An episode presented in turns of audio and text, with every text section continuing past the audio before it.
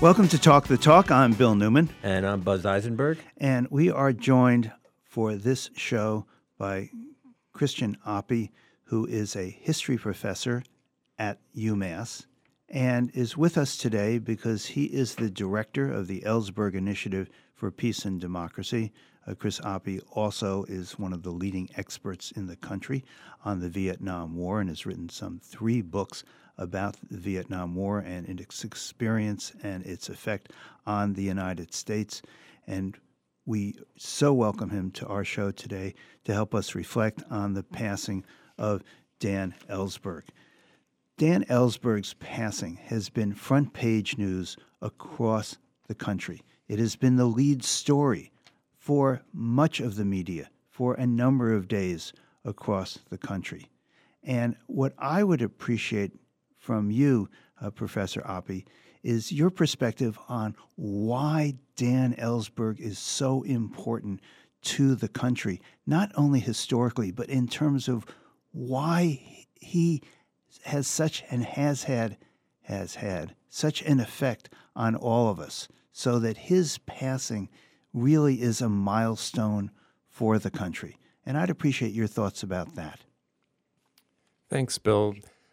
One key thing is I, I think we're really looking for models of principled activism and moral courage.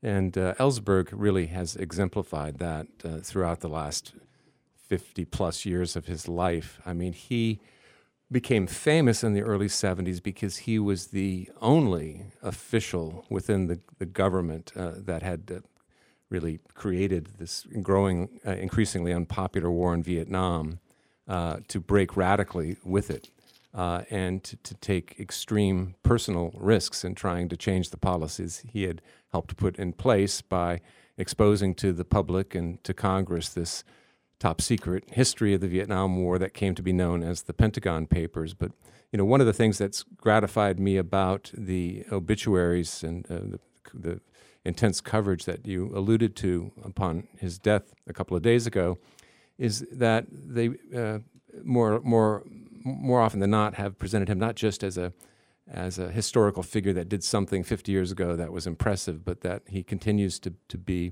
an inspiration to younger people, e- even those I've discovered, students who, who don't really know about him when they come to class, but having learned about his life, do find uh, in his example a, a real inspiration. I mean, he, to his last breath, uh, he was commenting on issues of public policy, uh, reminding us of the dangers presented by the uh, the nuclear weapons and ongoing conflicts in, in the world, and um, you know, in his, the course of his lifetime, he, he committed acts of uh, nonviolent civil disobedience for which he was arrested uh, roughly eighty times uh, s- since the days of the Pentagon Papers.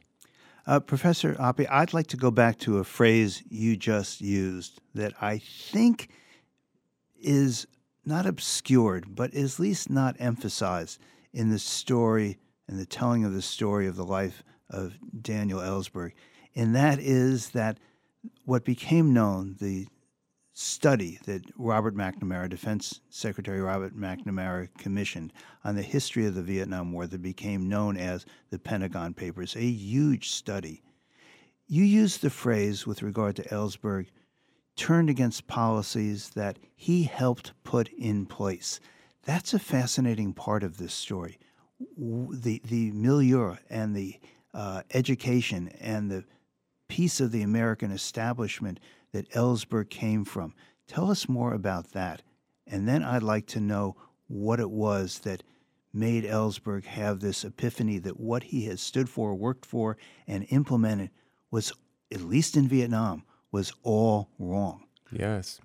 Well, this foreign policy establishment of which he was a part um, was, still is, but especially in those days, the fifties and sixties, Uh, a real uh, men's club of almost entirely very privileged uh, elite college, military background, people who fervently believed in American exceptionalism and our right and responsibility basically to, to order the world uh, along our uh, lines. And in the context of the Cold War competition with the, the communist world, uh, the Vietnam War, as it was understood by Ellsberg and others, was seen as an essential piece of this larger global effort uh, to to check the, the threat they saw posed by To uh, stop communism. What was yeah. known as the domino theory. Yes. If one country fell, and Vietnam fell, then Cambodia would fall, and Thailand would fall, and Laos would fall, and, and that is fall to communism.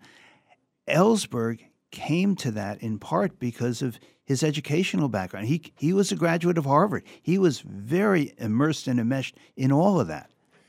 Yeah, he got his P H D in economics from Harvard. Uh, before Before getting that, he had actually volunteered for the Marine Corps and served uh, for two years in the, after Korea in the mid-fifties, uh, uh, then went on to be a consultant with a think tank known as the Rand Corporation in Santa Monica, whose almost in those days entire budget came from the Air Force, and they were involved, um, he and Rand too, but he especially involved in nuclear war planning.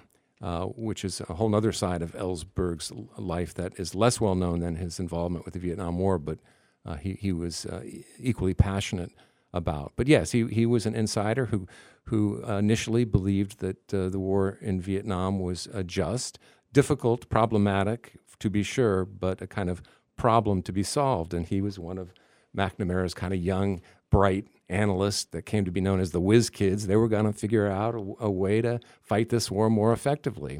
So he worked in the Pentagon uh, for more than a year and then decided he really needed to see the war firsthand. So he volunteered to go over for the State Department for two years in the mid-sixties. And it was that experience that uh, really convinced him uh, that the, the, the solutions that he could see and recommend were really, first of all, not going to be implemented. And even if they were, he became increasingly doubtful that they'd make any difference. He really did come home in sixty-seven believing that this was an unwinnable war from which the United States should find some face-saving exit, if it, it could over time, but not yet a really radical position on the war. Though over the next couple of years, sixty-seven to sixty-nine, as he became involved in uh, w- uh, working on the Uh, compiling the Pentagon Papers for McNamara. He uh, was one of the few people that actually read the whole damn thing, you know, seven thousand pages, and that's really... A seven thousand page history yeah, of American yeah, involvement and, and, in and, Vietnam. And, it, and it, what, one of the things it really demonstrated uh, is that administration after administration, both Democratic and Republican, from Harry Truman through through Lyndon Johnson, Uh, had uh, plenty of evidence that the American objectives uh, in Vietnam um, were not uh, easily achievable, and in fact, that the, the best you could probably uh, do, these presidents were advised, was to delay defeat, to sort of put it off to the next administration. But none of them had the moral courage uh, to find a way to end it.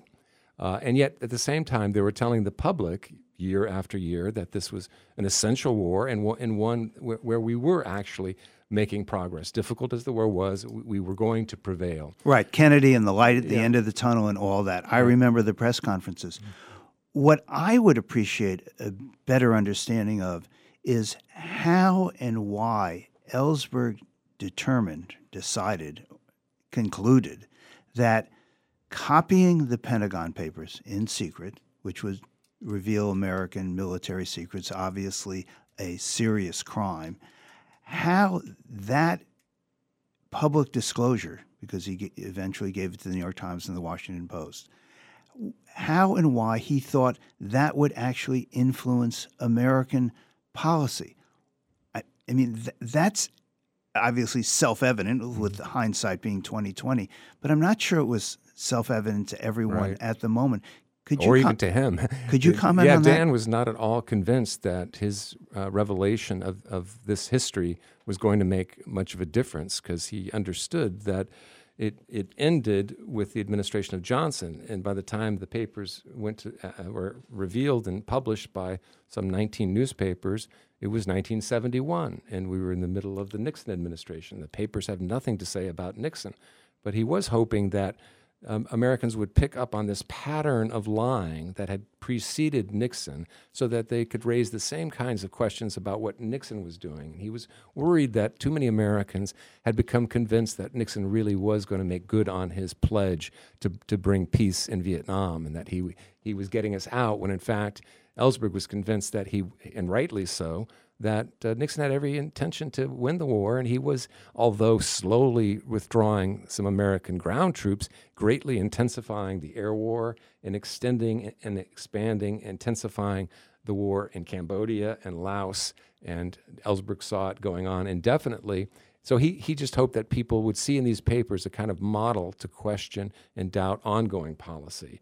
Um, Let me ask this. Uh, we are speaking with uh, history professor, UMass history professor uh, uh, Christian Appy. He is the director of the Ellsberg Initiative for Peace and Democracy at UMass.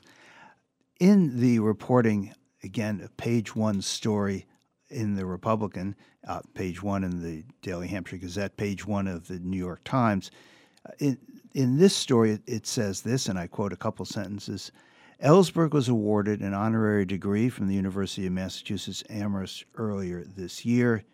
He, the UMass, the UMass Library acquired the archives, the Ellsberg archives, for some two point two million dollars. Uh, it is a major, major, uh, probably a bad word, coup for UMass to have uh, achieved these archives uh, and this collection, all of the Ellsberg papers, because he he kept, I don't know if he kept everything, but he kept a lot. I mean, his his his collection of documents over the past half century plus is actually a major acquisition for any would be for any university. UMass Amherst made made this part of its collection. I'm wondering if you could tell us a bit about how it came to be that Dan Ellsberg was so, so respectful of UMass Amherst and its library that he gave his collection to UMass. Well, I think he was impressed by the uh, tradition at UMass and its libraries, in particular this special collections and university archives, of collecting papers on uh, social justice movements, activists, uh, um, uh, other uh, other uh, peace apostles like Ellsberg, and in fact that library is named after one of the the, the great uh, uh, seekers of justice uh, in U S history, W E B Du Bois. So all of that impressed Dan, and he also knew that a friend of his had his papers uh, at UMass. The friend was named Randy Kehler, a local activist who had greatly inspired Dan uh, by uh, resisting the draft and being willing to go to prison uh, for, for two years. Uh, Ellsberg heard Kehler speak in nineteen sixty-nine and uh, was deeply moved to, to the point of, of tears by um, Keeler's description of his why he was resisting the war and his willingness to sacrifice personally uh, to oppose it. Uh, it was at that moment that Dan really asked himself, What what might I do, you know, if I were willing to take such risks, to s- sacrifice my career and perhaps even go to prison, uh, if I could perhaps help end this war? Uh, so it was really just a month later that he began copying the Pentagon Papers.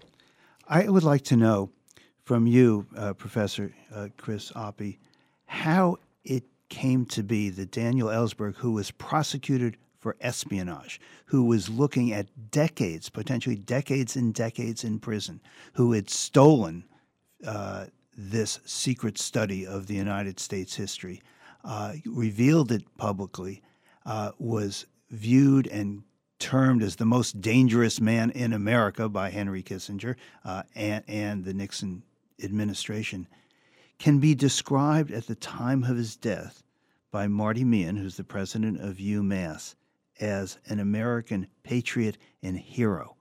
How did that come to be?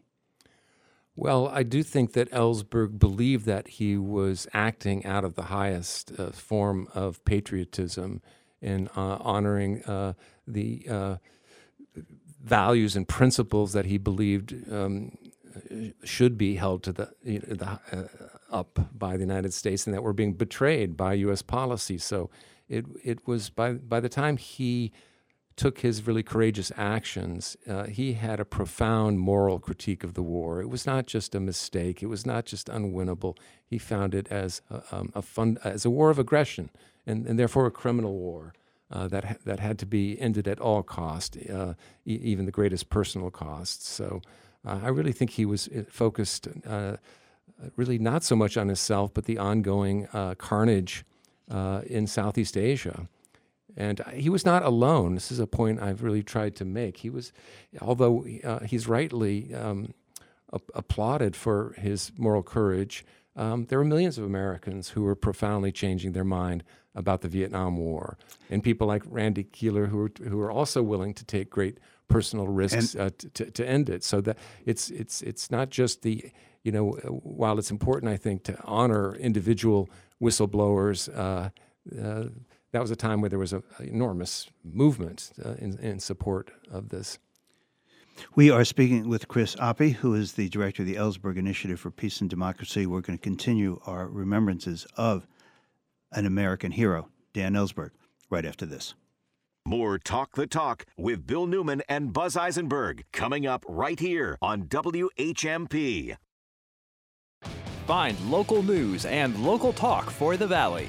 It is critical that the investigation is not limited to federal violations of gender discrimination, but includes the alleged allegations of corruption, nepotism, abuse of power, and use of position to aid Miss Cunningham's personal business. These allegations actually require an investigation by a different body than a Title nine investigator.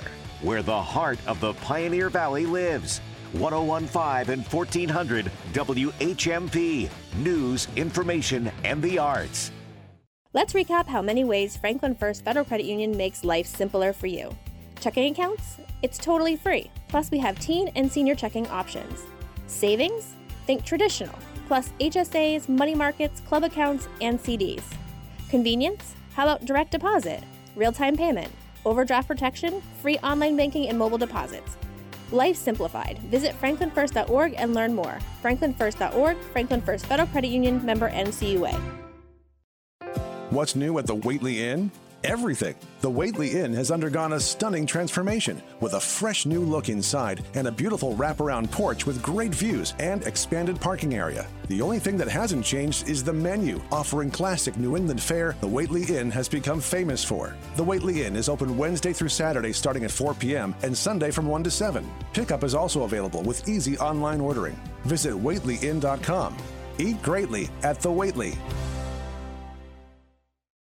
Every month across the Pioneer Valley, one in three families struggles to buy diapers. That's why the Northampton Radio Group is teaming with the United Way of the Franklin and Hampshire region in support of their annual diaper drive. Stop by the United Way of Franklin and Hampshire region offices in Northampton and Greenfield or at any Leo Auto Group dealership on King Street and donate diapers throughout the month of June. By donating to the diaper drive, you can help keep area children healthy and families secure. This message brought to you by the Leo Auto Group, the United Way of the Franklin and Hampshire region, and the Northampton Radio Group.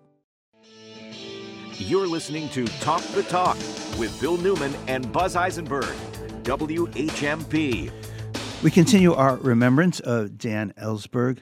We are speaking with uh, Christian Appy, who is the director at UMass Amherst of the Ellsberg Initiative for Peace and Democracy. He is an historian. He is one of the country's leading experts and authors on the Vietnam War, including American Reckoning, the Vietnam War, and Our National Identity.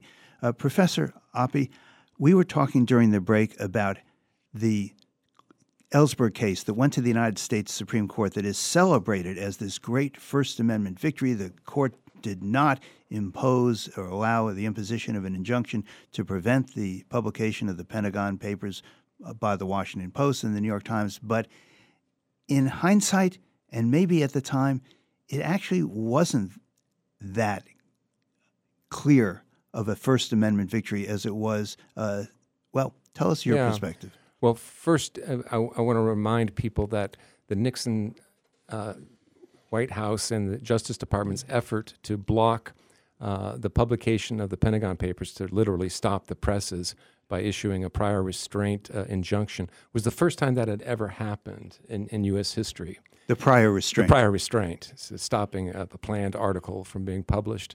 And um, the Supreme Court did rule quickly uh, in support of the newspapers, Uh, and there was uh, some some uh, deference to First Amendment rights, but the thrust of the decision hinged on the failure of the uh, the government to demonstrate that the publication of the Pentagon Papers posed uh, a substantial threat to national security. So it sort of leaves, uh, to this day, open the question that uh, open to question the possibility that if the government could uh, in, uh, intimidate the, the might be able to intimidate the press from publishing something if it, it had a strong case that, uh, or they believed it had a strong case that they could demonstrate uh, that this was a real threat to security. Yes, the condemnation of the prior restraint is actually, I think, the most important part yeah. of the opinion, at least in terms of its lasting impact. I would like to ask you one other about one other aspect of this story, and I'm reading now from the Associated Press story. It says, leaking to the Times, the New York Times, was not Ellsberg's first choice. He had hoped that government officials, including Henry Kissinger, would read the study and realize the war was hopeless. Legislators turning him down included Senator William Fulbright of Arkansas, the longtime chair of the Foreign Relations Committee, and Senator George McGovern of South Dakota, of all people. He thought the government officials would read the study and come to the same conclusion as he did. In some ways, you read that and say, really? This brilliant, sophisticated person had this completely naive notion? Can you square that circle for us? Yeah, there is a strain of naivete in Ellsberg, particularly in those younger years, and uh, but part of it is linked to his own intense intellectual um, focus and the fact that he himself had his mind changed when he immersed himself in these materials. Why wouldn't others change their mind if they were exposed to this? Um, and he was uh, deeply disappointed that um, anti-war senators like Fulbright and McGovern weren't willing uh, to um, really, in effect, you know, read the papers into the record. You don't have to read them all, and you can read a few pages and then ask that uh, the rest of them be put in. That would have been a, a way of doing it that might have gotten more public attention than newspapers, uh, in part because uh, he, he was hopeful that Congress would then conduct hearings, not necessarily on this uh, this old history of the uh, decades of involvement, but hearings that would call into question what's happening right now under under Nixon, using the papers to sort of raise the, the, the pertinent questions. But, uh, you know, as you suggested, um, neither Fulbright nor McGovern uh, really were willing to do it. McGovern was already planning a presidential election. He thought it would be too risky. Um, Fulbright uh, was dubious that it would really make that much uh, difference, and uh, he, he he too had pl- he, he was worried that it would make the Democrats uh, look worse. So, so much sort of, for Fulbright scholarship. Huh? Yes, uh, it's a great. Bill's question is a great segue from the question I really want to ask, and it it's not a unique question to the passing of Daniel Ellsberg, Professor Appy, but when someone like Ellsberg dies, you use language of inspirational and moral courage. And I'm wondering, for those that don't have access to that kind of information, to do that kind of an historic, heroic act, what's the takeaway? What, what's the model that we could draw from a Daniel Ellsberg in our own lives, in our own views of our own responsibility, our own citizenship? Well, Dan often said that uh, courage is contagious.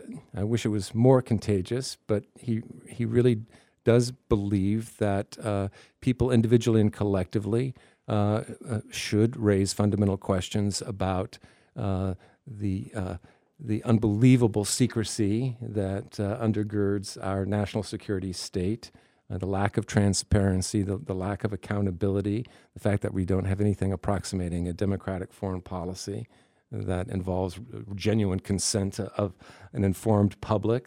Congress has really abdicated its responsibility, uh, hasn't declared a war since World War Two. All these things have greatly troubled him, and he's, um, I think he's been a, a great inspiration to younger whistleblowers who um, I think have been mistreated in the press and public in the sense that uh, Ellsberg has always defended uh, uh, Chelsea Manning and Edward Snowden as, as heroic uh, truth-tellers uh, who were um, public interest whistleblowers revealing uh, secrets and wrongdoing that sh- that the public had a, a right and a need uh, to know, and yet uh, they have been prosecuted under The, the same Espionage Act that uh, he he was charged with, and um, uh, not, you know, uh, Chelsea Manning wasn't given bail and allowed to go out on the, uh, you know, the trail giving speeches the way Ellsberg ha had. And of course, his case got thrown out because it was exposed that the, go the government, the Nixon White House, governmental misconduct. Had, uh, misconduct, yeah. They had, the judge had no uh, recourse, really.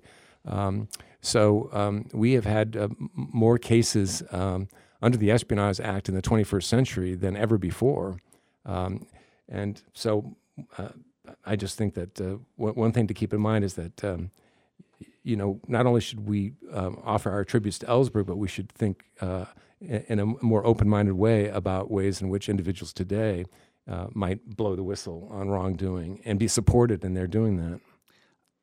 Let's conclude with your observations about what Ellsberg did after he released the Pentagon Papers, because I think one reason that Ellsberg is so important is that he not only did something courageous with no guarantees of success, but after that, after facing the potential of decades in prison, and he was lucky to get out thanks to the overreaching of the government, uh, the government uh, uh, breaking into a psychiatrist's office looking for papers so they could embarrass him.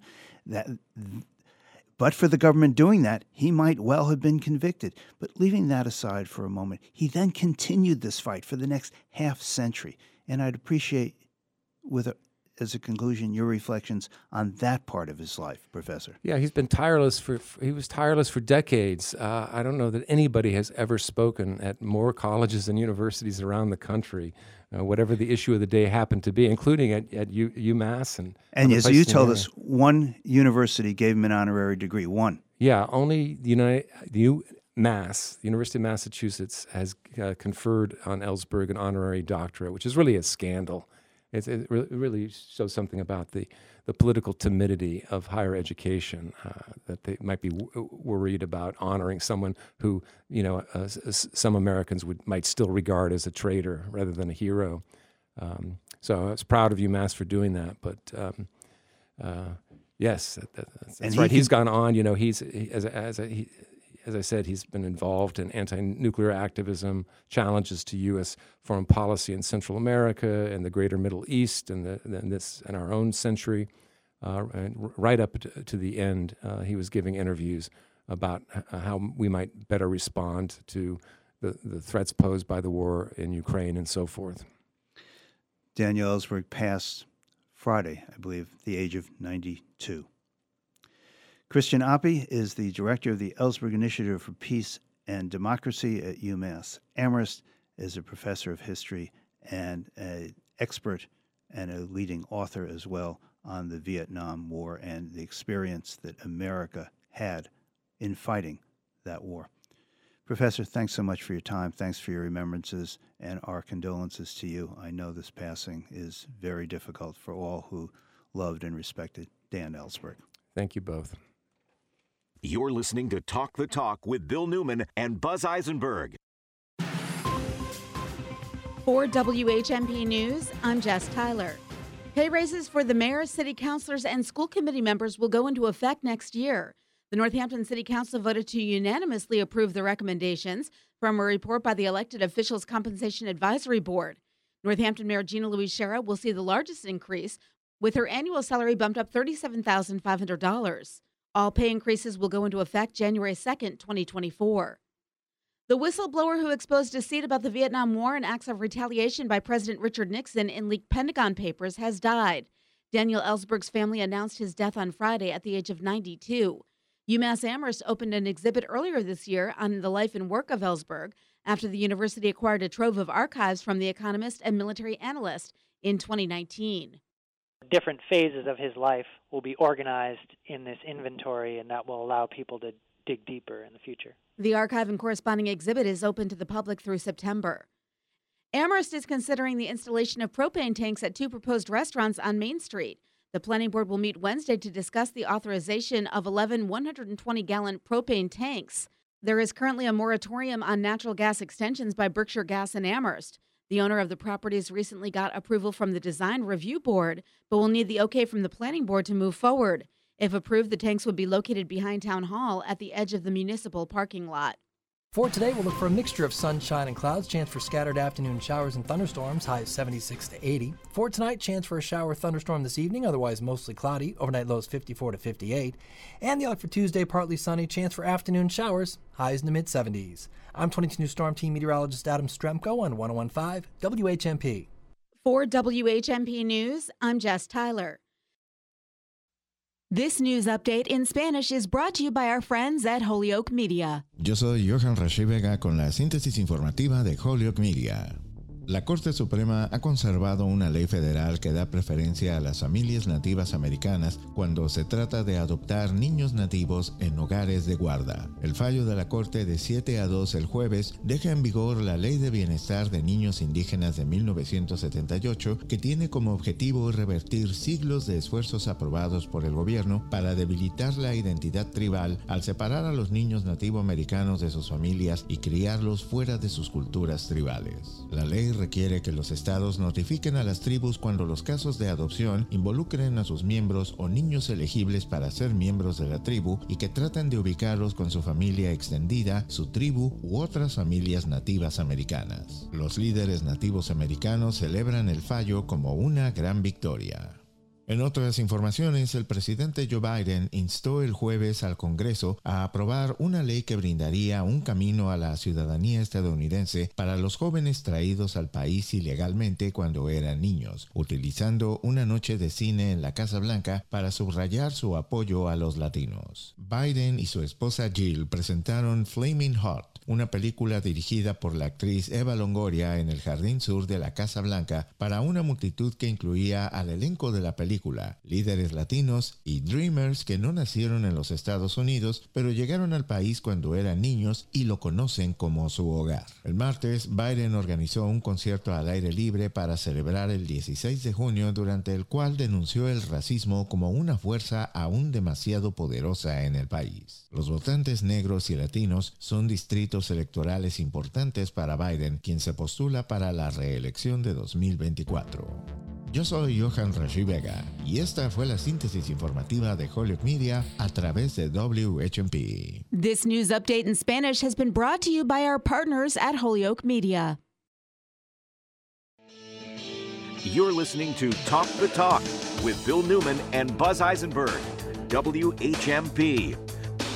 For many years, on the nine o'clock show, we had a segment, sometimes once, sometimes twice in one show, with the Reverend Peter Ives and Rabbi Justin David, which became titled The Reverend and the Rabbi, yes, not surprisingly.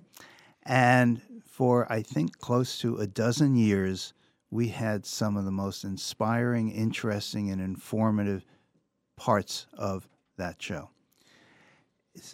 As we became Talk the Talk, and uh, Buzz and I merged our shows, uh, the Reverend and the Rabbi has, for a number of reasons, really not having to do with the new show, but with uh, personal circumstances and changes in life, the Reverend and the Rabbi became a segment that we now call Have Faith, with a, with an old rock and roll song about love called I'm a Believer, goodness gracious, of all things. But as Rabbi Justin David turns to a new chapter in his life, we thought it really important to commemorate the substantial and I think really important contribution that Reverend Peter Ives and Rabbi Justin David have made, not only with this show, but of course with regard to all of the other contributions they've made to our community for many, many years, two of the most substantial members of the community. And we wanted to spend a couple of segments today reflecting on the importance of the Reverend and the Rabbi, particularly as we turn to uh, a new chapter in that aspect of the show. And we have with us uh, the Reverend Andrea Ayvazian, the Reverend, Reverend Carol Bull. Andrea Ayvazian is one of the four uh, members of the clergy who will who has become part of the new Reverend and the Rabbi. Uh, Andrea is part of the senior ministerial team at Alden Baptist Church in Springfield, and Carol Bull is the Reverend at the United Church of Ware. We will also be joined by Riqi Kosowsky, who is the Rabbi at Beit Ahava, and Michael McSherry, he is the fourth of the members of the ministry who are part of this new Reverend and the Rabbi, the Have Faith segment. Let me, since Michael McSherry, the Reverend Michael McSherry from Edwards Church, couldn't make it with us this morning, but he did want to be part of this celebration, and so he sent us a note that he had asked me to read, so let me read part of it.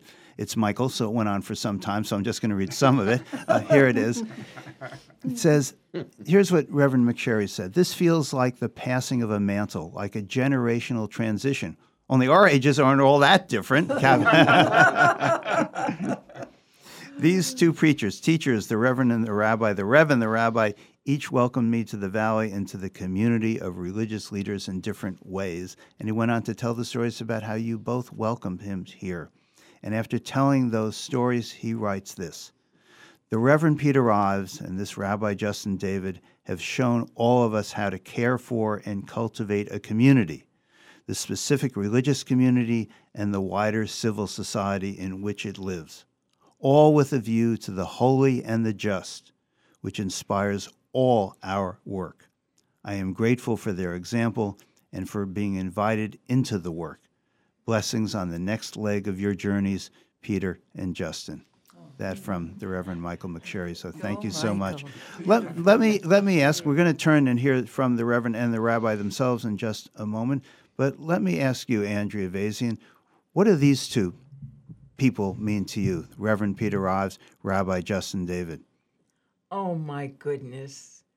What do these two giants, colleagues, friends, beloved, beloved community men, members, Peter, who I have worked with and who has mentored me and in whose church I was ordained, Justin, who I have done countless interfaith projects and work with. We've prepared together for so many things, and then we have been together side by side. In so, so many, many things projects. You did together, but one you didn't do together was get arrested. You got Except arrested separately, didn't I you? I prepared him for that. Just, no, I mean, am I right, Justin? Justin came to my home and said, I'm preparing, Justin, help me with this. I'm, I remember you in my living room. Yep. Justin came to me and said, I'm preparing to be arrested. I have prayed on it. I have discerned that this is right.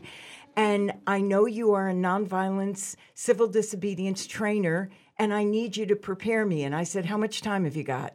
And you said, all the time you need. And we sat there for hours. And I said, we talked about what it would be like, how you would prepare, how you would stay in your center, what it was like to be in jail, how you would stay in your center in jail. So no, I wasn't arrested with him that day, but I was part of that action.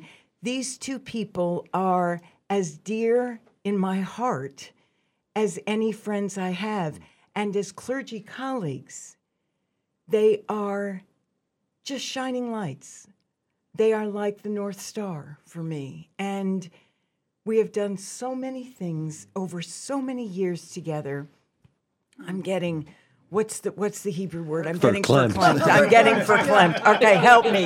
Help me with all these good people here. I'm getting verklempt. So I love I love these people. I love these I love Peter and and I love Justin. And Carol is here with us too, who I admire and love. So yes, these people mean the world to me.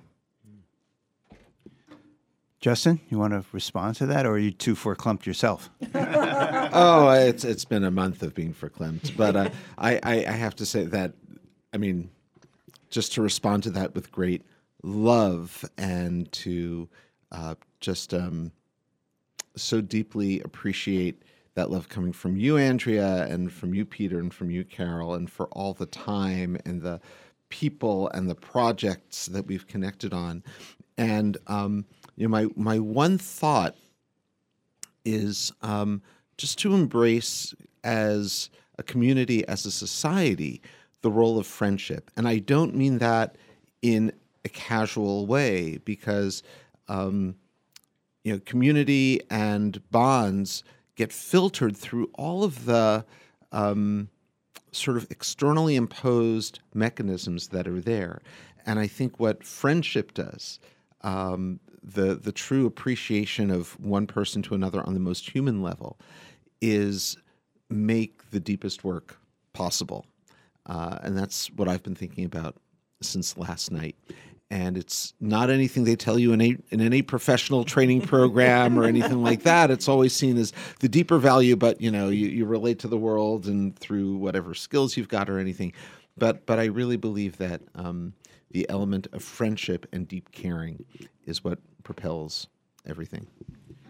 While we have you, Rabbi Justin David, there was a a beautiful ceremony and a just the most heartwarming, spectacular uh, celebration of you last night at Congregation B'nai Israel. For those of our listeners who don't know, you're leaving your congregation, going on to a new adventure in life. Uh, take a minute and tell our listeners what that is, please. Well, I'm doing the only thing that could have ever taken me away from the congregation, which is I'm going to be the dean of a rabbinical school, uh, the dean of the uh, rabbinical school at Hebrew College in Boston, which is fairly new. It was set up about twenty years ago on a really sort of visionary foundation. It's become very popular, um, and it's become a very vibrant, visionary place. And um, only taking on that position where I get to um, have a an an important role in shaping the experience of people who are going to be rabbis and go out there and lead communities and projects and develop new things. Um, it's only that opportunity that would have taken me from the community. Reverend Peter Ives, you have been one of the most important members of this community for decades. And every time I go past the Sojourner Truth uh, statue, statue in Florence, I think of you and the work you you devoted and the work you have devoted to making this community more just and fair and equal. And I'm never going to get you to talk about you. So why don't you tell us about Justin David? Because that Oh, thank you, Bill. Thank you, because I wanted to talk about Justin. I, I, uh, I know you did, and I'm never going to get you to talk about you, so we'll get other no, people to do that. Uh, Justin's so important to me, Bill. Um, Justin uh, was my choice when I retired from First Churches, and you approached me about a radio show. Uh, Justin was my choice as the person I would have uh, I wanted to work with uh, as the rabbi, uh, and so we started together. And being with Justin and being with you, Bill, I have to say you, Bill, are one of my real heroes in this community because you made this all possible. The whole Rev and the Rabbi, and gave us all the opportunity on the air to share. Justin and I came in every every Thursday to talk about our experiences together. And one of the things that was so wonderful for me about Justin was he could talk about Israel uh, and knew Israel, because I had come back from Israel before I uh, came uh, here. I had come back from Israel and had hiked Israel myself. Uh, and had made a discovery in Israel on the uh, an archaeological dig that I was on. I made a discovery uh, with the Smithsonian Institute where I found in Israel a small piece of pottery that everyone on the archaeological dig ran over and said, this is valuable. This is real valuable, um, this piece of pottery in Israel. And it'll go to the Smithsonian Institute. And here I was, Peter Ives. With your little shovel and your brush going, oh, my goodness. and, and so Israel meant everything to me after I had been there. Uh, and I did just what Justin said he's going to do, hiked across Israel. And I went all the way um, as far as I could go in Israel. And so being with you, being with Justin, being able to talk about Israel um, meant everything to me. Um, and and that's the way we proceeded. And it was so wonderful, Bill, that you gave us this opportunity. I mean, we needed you.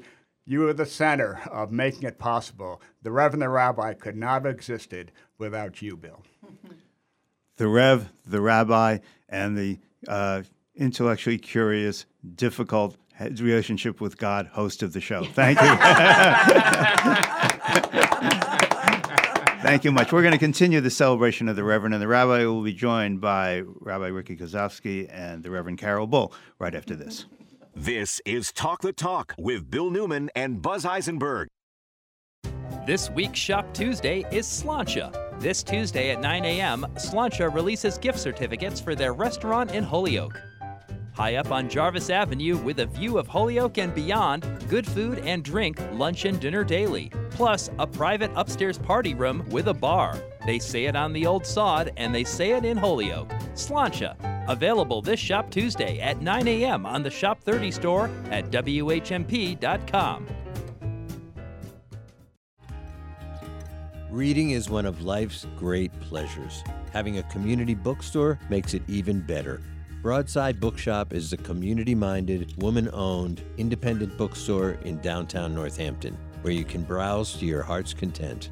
For book lovers, Broadside is home away from home. You can order virtually any book on the Broadside website and pick it up at the store or have it sent to your door. If you love books, you'll love Broadside Bookshop.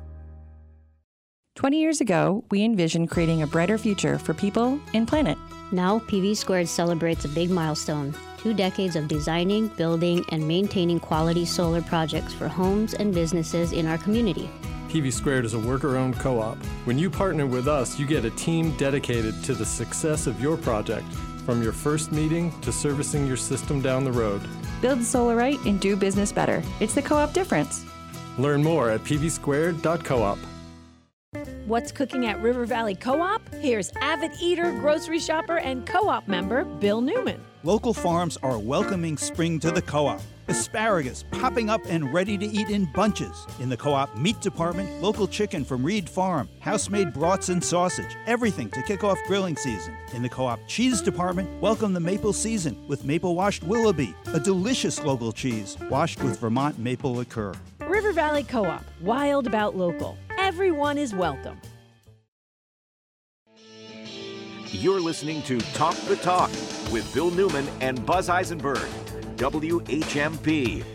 We continue our celebration of the Reverend and the Rabbi, the Reverend Peter Ives and Rabbi Justin David. This will be, well, not our final show together, but certainly the conclusion of the Reverend and the Rabbi segment as we've known it for almost a dozen years here on the show.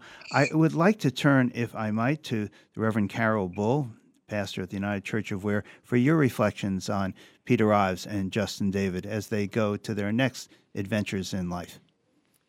Oh, my goodness. I'm in some ways, I'm speechless. Um, uh, uh, but I want to say, you know, you all are my mentors as well in various ways, and I stand on your shoulders in doing whatever I do. I wish you great joy, and And those those younger people are going to give you a run for their money, and that's their job. and um, Peter, you know, I pray for you and Andrea all, every day, and your families. And you are the you are both the shoulders that I have stood on to do what I've been able to do with your love and blessings and open hearts. And a friend of mine and I were talking about Peter one day, and she said the thing about Peter is his presence is so powerful that he it, you think you're the only one in the world, and that he loves you the best.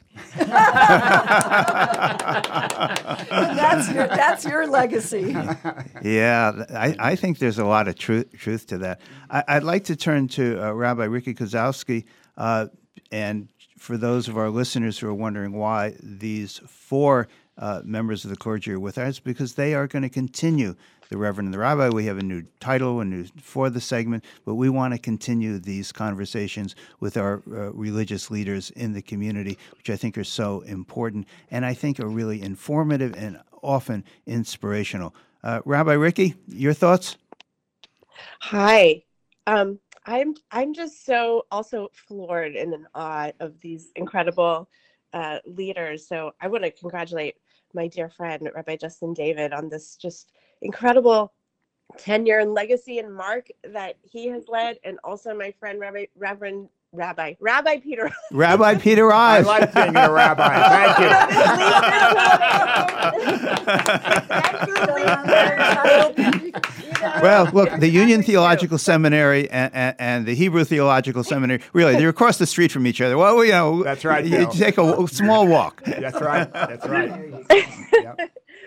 Well, it is really true. I have such a beautiful memory of sometimes on Rosh Hashanah, uh, Peter coming to our Tashlich services. He comes down the path on the river, and we have this beautiful Rosh Hashanah uh, celebration, and we're throwing breadcrumbs into the river, and there's Peter, and he blew shofar, and he joins the Jewish community. He's just one with us, so I I am just indebted to both of them for their friendship. And actually, um, the, the blessing that I wanted to give um, is is from Pirkei Avot, which is the sayings of the ancestors. It comes from the Talmud, and I just want to read this in honor of these wonderful people.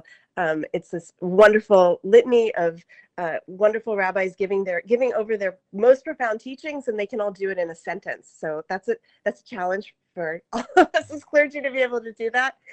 And this one is in um, chapter one, verse six.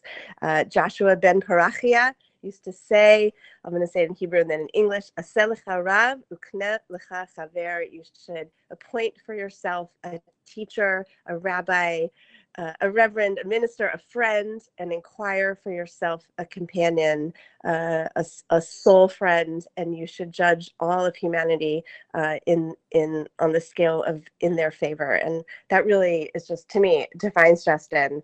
And I think of just the incredible friendship that he has given to all of us. And uh, beyond being our teacher and our rabbi, Uh, through that, he has just become a true soul friend, and he has the ability to uh, just see the beauty and lift up the joy and, and really help us find our true soul's calling. And I'm just incredibly grateful to him for that and, and for all he has done for the whole community.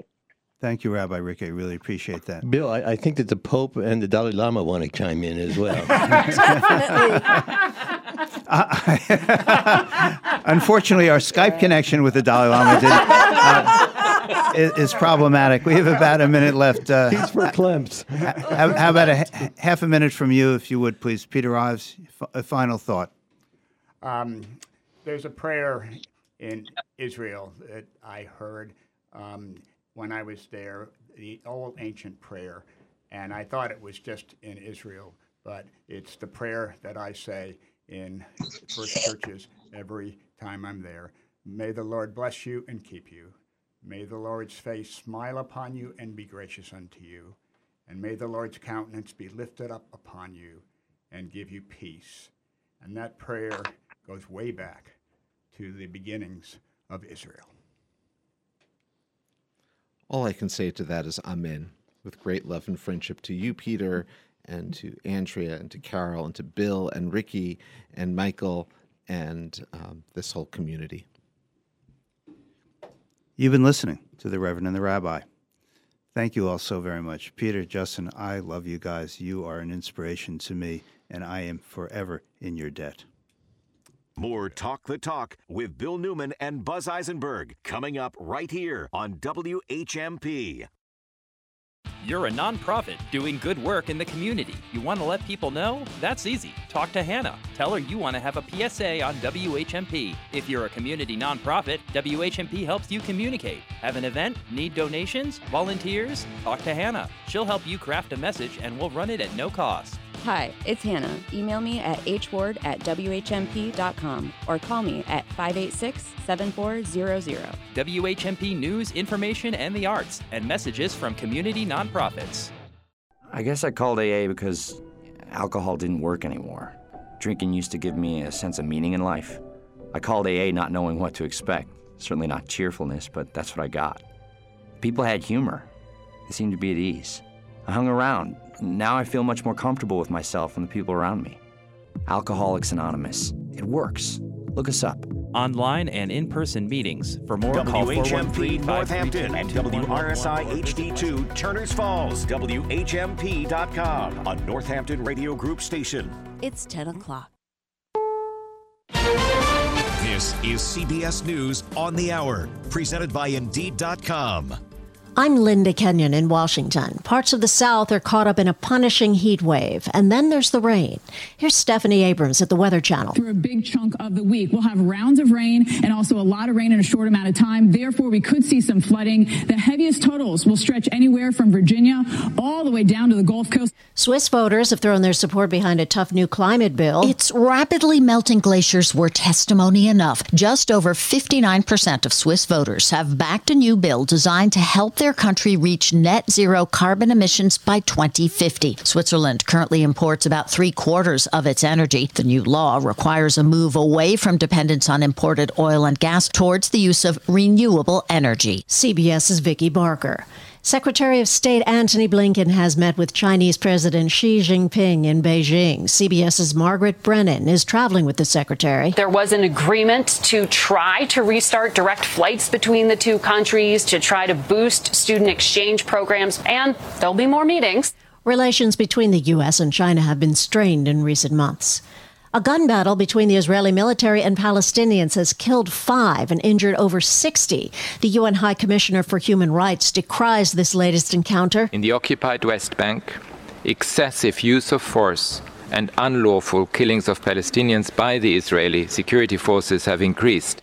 A judge has ordered stiff rules for the handling of evidence in the first ever federal prosecution of a former U S president. Magistrate Judge Bruce Reinhardt in Florida has issued a series of restrictions on the handling of the evidence provided by the Justice Department to Donald Trump's defense team. Under the judge's order, Donald Trump may not retain copies of materials provided to his lawyers and can only review the case materials under the direct supervision of his lawyers or a member of his lawyer's staff. That's CBS's Scott McFarland. Purging of the Medicaid rolls is picking up speed. CBS's Jim Crisula has the story. Well over a million Medicaid recipients have been removed from the program as states start enforcing eligibility rules for the first time since the covid nineteen pandemic. It's cruel and it's arbitrary. Max Cotterill is with the group National Nurses United. It's crazy that we spend so much money trying to figure out who is eligible to try to save money, because it just paradoxically ends up adding tons of administrative costs. Today is Juneteenth, a time to reflect on the end of slavery in the U S and the treatment of Black Americans today. It was very much a activist spirit to celebrate the struggles of African Americans and the continued issues that we faced. This is C B S News. Hiring's a lot easier with Indeed. Their powerful platform makes it easy to attract, interview, and hire candidates all in the same place. Visit Indeed dot com slash credit. Ray Magliotta here for eBay Motors. Okay, easy now. You're teaching your kid how to parallel park. Ouch!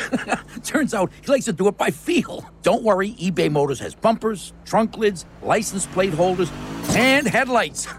They've got lots of headlights. When you need parts, get it right the first time with eBay Guaranteed Fit. When you see the check, you know that part's gonna fit. eBay Motors, let's ride. Eligible items only. Exclusions apply.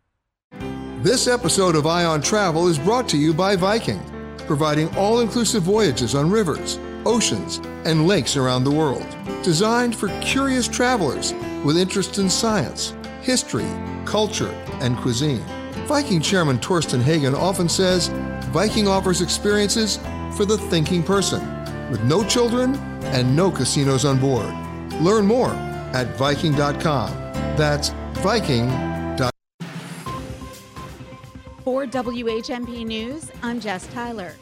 Pay raises for the mayor, city councilors, and school committee members will go into effect next year. The Northampton City Council voted to unanimously approve the recommendations from a report by the Elected Officials Compensation Advisory Board. Northampton Mayor Gina Louise Sciarra will see the largest increase, with her annual salary bumped up thirty-seven thousand five hundred dollars. All pay increases will go into effect January second, twenty twenty-four. The whistleblower who exposed deceit about the Vietnam War and acts of retaliation by President Richard Nixon in leaked Pentagon Papers has died. Daniel Ellsberg's family announced his death on Friday at the age of ninety-two. UMass Amherst opened an exhibit earlier this year on the life and work of Ellsberg after the university acquired a trove of archives from The Economist and Military Analyst in twenty nineteen. Different phases of his life will be organized in this inventory, and that will allow people to dig deeper in the future. The archive and corresponding exhibit is open to the public through September. Amherst is considering the installation of propane tanks at two proposed restaurants on Main Street. The planning board will meet Wednesday to discuss the authorization of eleven one hundred twenty gallon propane tanks. There is currently a moratorium on natural gas extensions by Berkshire Gas in Amherst. The owner of the properties recently got approval from the Design Review Board, but will need the okay from the planning board to move forward. If approved, the tanks would be located behind Town Hall at the edge of the municipal parking lot. For today, we'll look for a mixture of sunshine and clouds, chance for scattered afternoon showers and thunderstorms, high of seventy-six to eighty. For tonight, chance for a shower or thunderstorm this evening, otherwise mostly cloudy, overnight lows fifty-four to fifty-eight. And the outlook for Tuesday, partly sunny, chance for afternoon showers, highs in the mid-seventies. I'm twenty-two News Storm Team Meteorologist Adam Stremko on one oh one point five W H M P. For W H M P News, I'm Jess Tyler. This is Talk the Talk with Bill Newman and Buzz Eisenberg on W H M P. And I am Buzz Eisenberg. And I'm Bill Newman. And we have with us today attorney John Pucci. John has a regular segment with us, Crime and Punishment. And we have been talking for months now about Donald Trump and his legal uh, travails. And I am so pleased we could have John back with us today because I want to learn more about the Classified Information Procedures Act. Now, wait, don't, don't, don't, don't, don't glaze over. Don't let your eyes glaze over. This actually is a law that is going to have enormous influence on the trial of Donald Trump and will have an enormous influence on what happens to Trump and how the American legal system is perceived going forward after that trial. So, John Pucci, help us understand this, the Classified Information Procedures Act. Most people, I think, have never heard of it, and certainly didn't hadn't heard of it until Donald Trump was indicted. Teach us.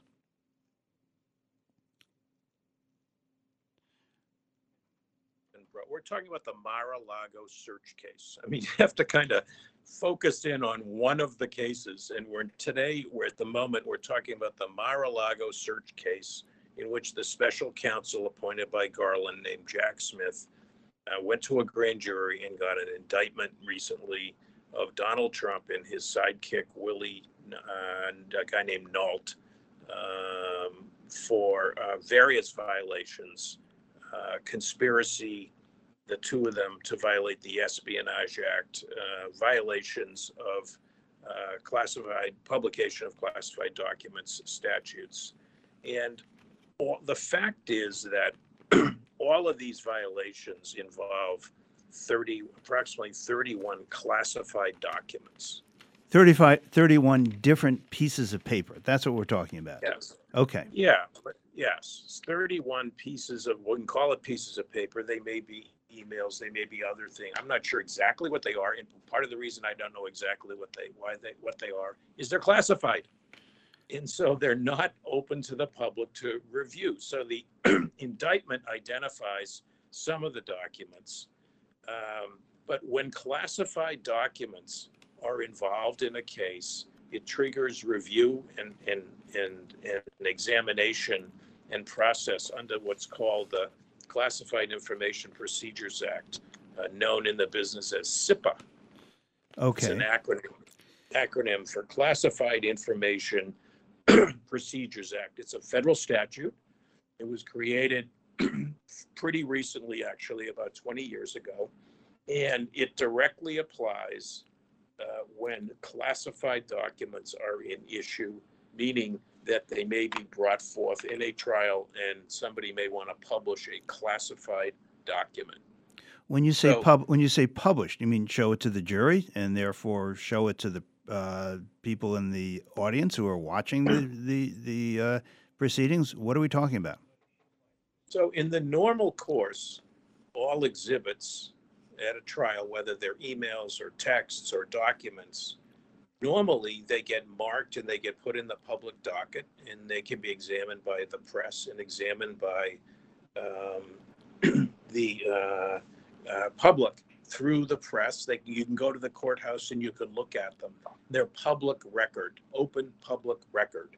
But that's not the case with classified documents. The very definition of classified documents is a document that the government has determined needs to be kept secret, hence classified, in order to protect the information therein, and that the public interest is served by keeping these documents uh, uh, private, in the hands of the government only, and not available for public inspection by citizens, but more likely not available for public inspection by foreign powers, spies, et cetera, that might make use of it because it would damage the, the national interest. So this act comes into play, and it starts by having the government make what's called discovery. We've talked about discovery before, but discovery is a term of art in the criminal practice world in which the government makes available to the defense the evidence which it intends to present at trial,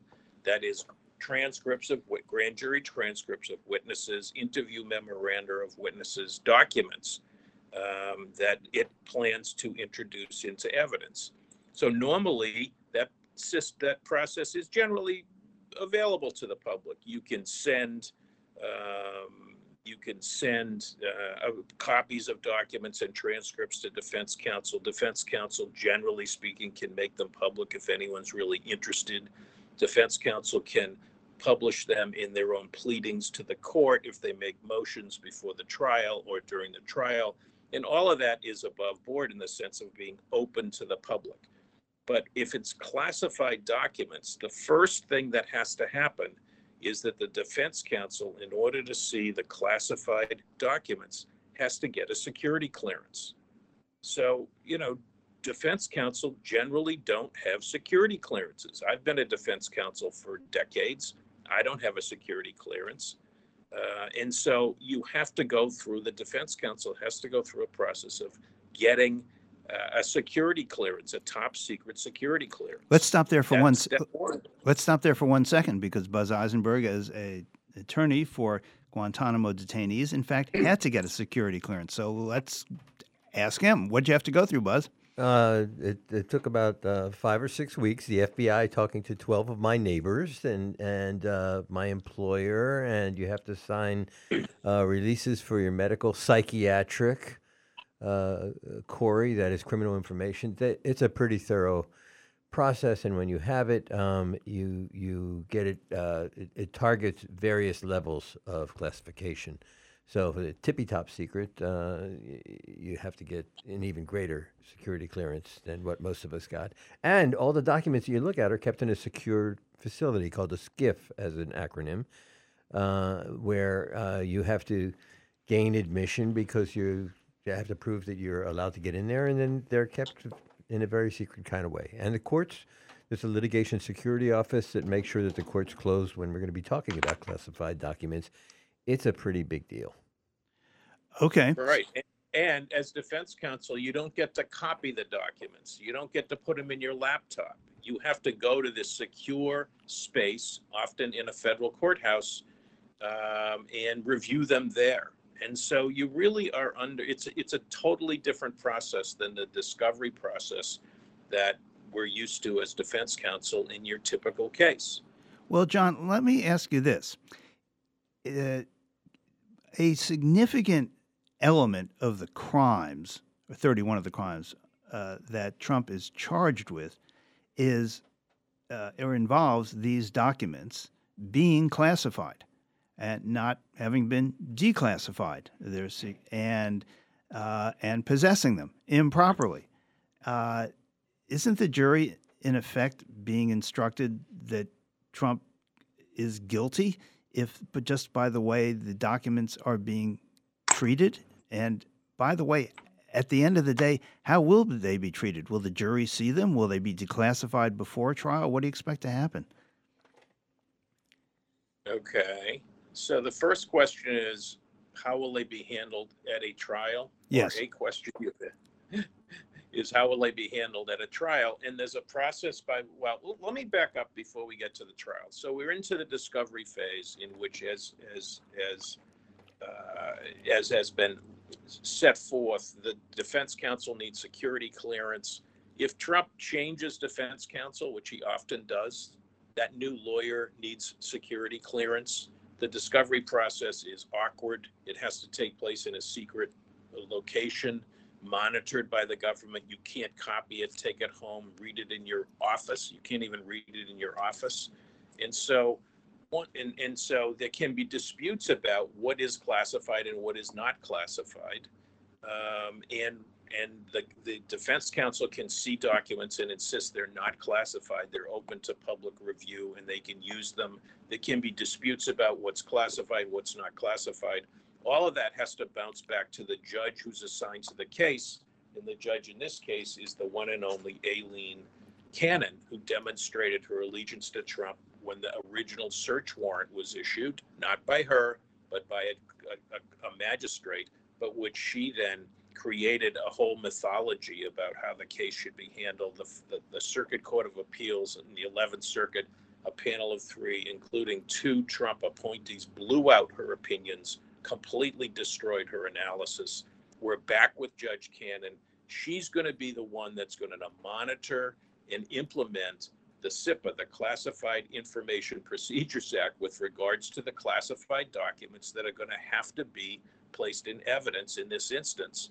And if she makes a mistake, and if a party disagrees with her, the government, not the defense, the government has the right to an interlocutory appeal before the trial. So be, be, be, by the time discovery's ended, or while it's, bo- it's, it's boiling up, she makes, she's called in, makes some rulings. The government can appeal that to the eleventh Circuit Court of Appeals.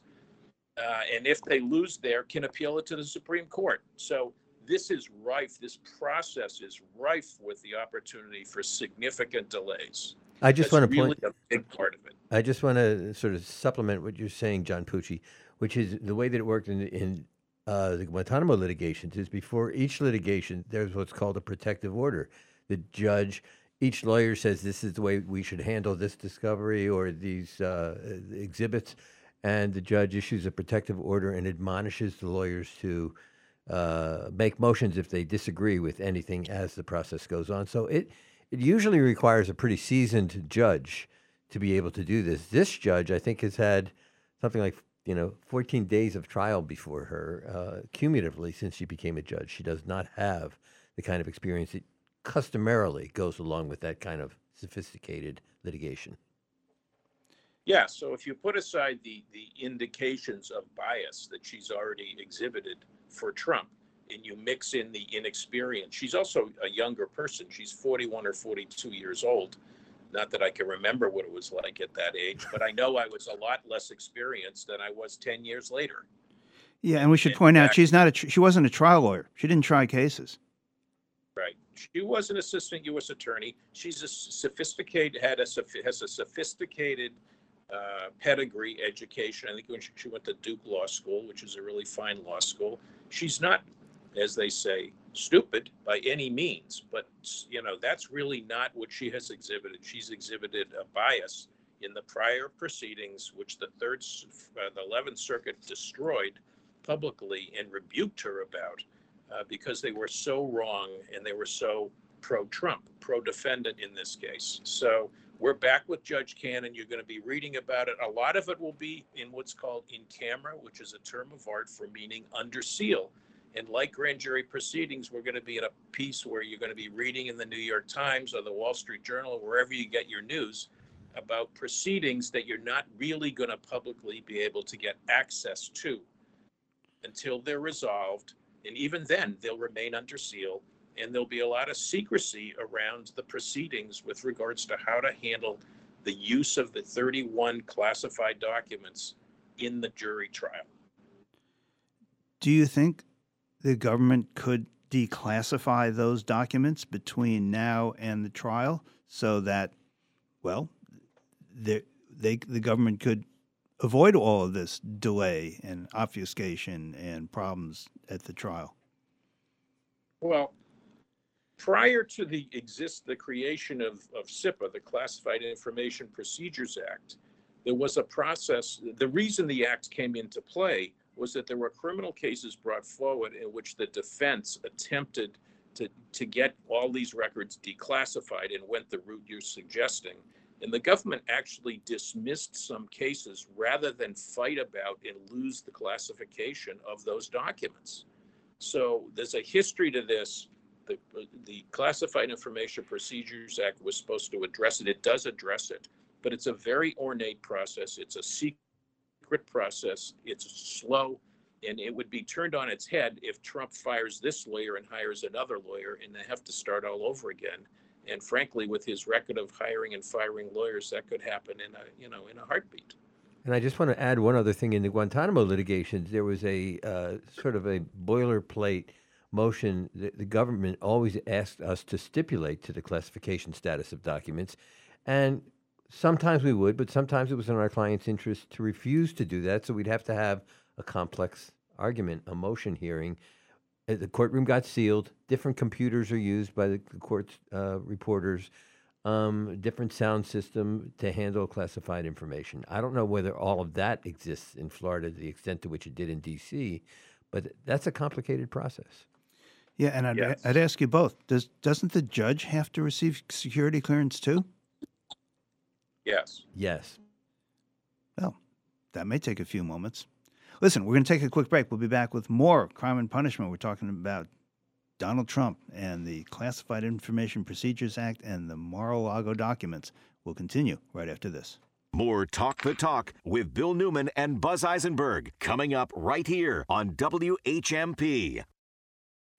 Find local news and local talk for the Valley. It wasn't necessary, and it probably wasn't even appropriate on the one hand. I don't want that to sound like I don't support schools. I have a long history of supporting schools, certainly longer than any one of those city councilors. Where the heart of the Pioneer Valley lives. one oh one point five and fourteen hundred W H M P. News, information, and the arts. Come on over to the Co-op, the Greenfield Cooperative Bank. At Greenfield Cooperative Bank, it pays to get pre-approved. If you're looking to buy a home, right now is the perfect time to save up to one thousand two hundred fifty dollars on your mortgage closing costs. We make it easy to apply online at best local bank dot com or at any of our branch locations. Our local, experienced mortgage team is happy to walk you through the process so you can get in your new home as quickly and as easily as possible. So apply online or come see us in person and receive a seven hundred fifty dollars closing credit plus an additional five hundred dollars when we pre-approve you. Close by September thirtieth. Be a new first-time mortgage customer or refinance from another loan provider. Minimum one hundred thousand dollars loan, subject to change or end without notice. Other conditions apply. See bank for details. Greenfield Cooperative Bank is an equal housing lender, member F D I C. Member D I F. You can count on your friends at the Co-op. Does your partner threaten or isolate you? Do they control where you go, who you talk to, or what choices you make? Are you afraid of what they might do? You have the right to a healthy and safe relationship. If you're experiencing abuse, emotional, verbal, physical, Safe Passage is here for you. It's all free and completely confidential. Call our helpline to explore your options and plan for safety. That's four one three, five eight six, five zero six six, Monday through Friday, nine a.m. to five p.m. or visit safe pass dot org today.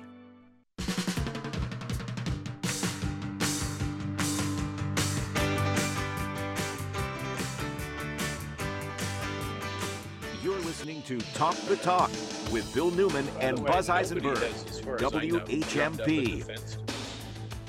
We continue our conversation with John Pucci. John is a criminal defense attorney, uh, a partner at Buckley Richardson and Jolinas, and a former head of the U S Attorney's Office in Springfield, Massachusetts.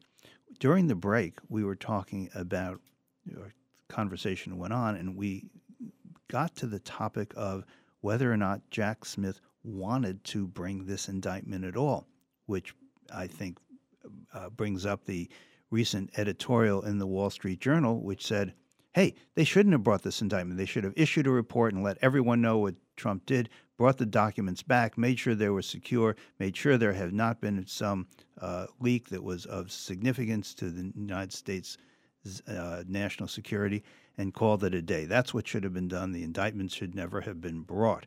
And you had some thoughts about that, John Pucci, so share. Well, one thing uh, for sure is that there's no way to ever know whether Trump has additional documents hidden away somewhere. I mean, the guy is so totally untrustworthy with regards to, you know, these records in the in the class classified records. You have no I we have no idea. I don't think Jack Smith, I don't think the F B I has any real idea of whether or not there are additional documents beyond which were seized from the thirty-eight documents or thirty-one documents, beyond which were which were seized at the locations that were searched, whether there are other documents that other locations that Trump still has. So if you're his lawyer, you need to know the answer to that. If you want to go in, I mean, one of the things that the Times, the New York Times exposed was that in January this year, there were certain elements of his defense team that wanted to go to Jack Smith and say, here's all the documents. Um, we want to persuade you not to charge and just call it a day. Whatever you do with the insurrection investigation is your business, but let's just walk away from this mess. And here's all the documents, or we assure you ha- you have all the documents. And Trump would not authorize his lawyers to go in and make that pitch. Now, that's insane.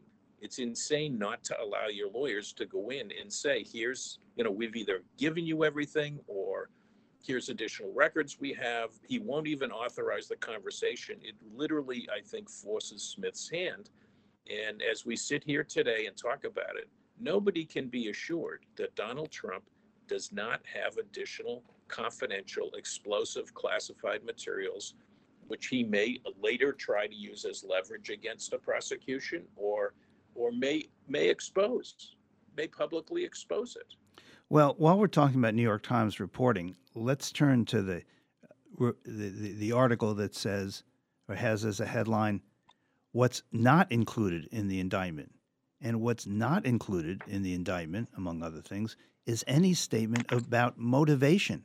Why Trump would want to have these documents, what he was going to use them for, what was the purpose in them being at Mar-a-Lago.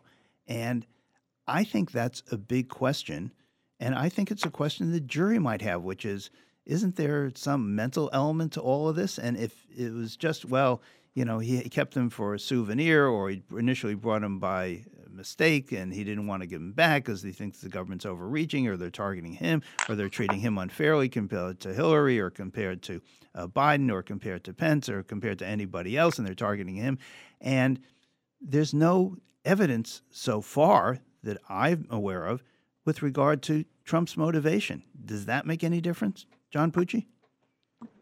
What makes a difference is whether he What what he did, he, he this proof, you can prove that he intended to do it, that he had knowledge of that they were classified, he had knowledge he shouldn't have possessed them, and he intended to continue that possession even if they were after they were requested by the government. So that's the legal the, the legal issue. Did he have knowledge of it? Did he intend to do what is alleged? What you're really scratching at is, you know, what's in the mind of a narcissistic psychopath? That well, that's one way to put it, yeah. And I, and I don't have the expertise to, to really say that. I'm, I have very limited insights into narcissistic psychopaths. I, they're not that common, and, and they generally don't get to the White House. But that's really, so why did he do it? Well, you know, I, why did the Unabomber do what he did? I don't know. These, you know, this insane, insane things done that beg explanation and, and frankly, don't have good ones. This I take is one of them. But I take it from what you're saying is that the mental element of this crime is knowledge of the classified documents, that is their status as being classified, and possession. But his motivation is actually not an element of the crime. Do I do I hear, hear you correctly? Yeah, that's correct. Right, unless he, he raises a lack of criminal responsibility because he's insane defense. But, John, are, are, do you think, as somebody who's worked in the Justice Department and as a defense attorney, do you think which which case do you think is the one more likely to result in conviction, that he had classified data, that documents that he didn't have a right to, or his obstruction, his his... taking great steps to keep the F B I and the Justice Department from being able to get back these documents? Which is the which is the more important case, you think? Well, I think they're so inextricably intertwined, it, it's almost impossible to separate them, um, because the obstruction has to do with the classification, the classified documents, and the possession of the classified documents is the core of what he was obstructing on. So I don't think I can separate those two out um, in an, in an, into neat boxes that are separate from each other. They're all alleged together.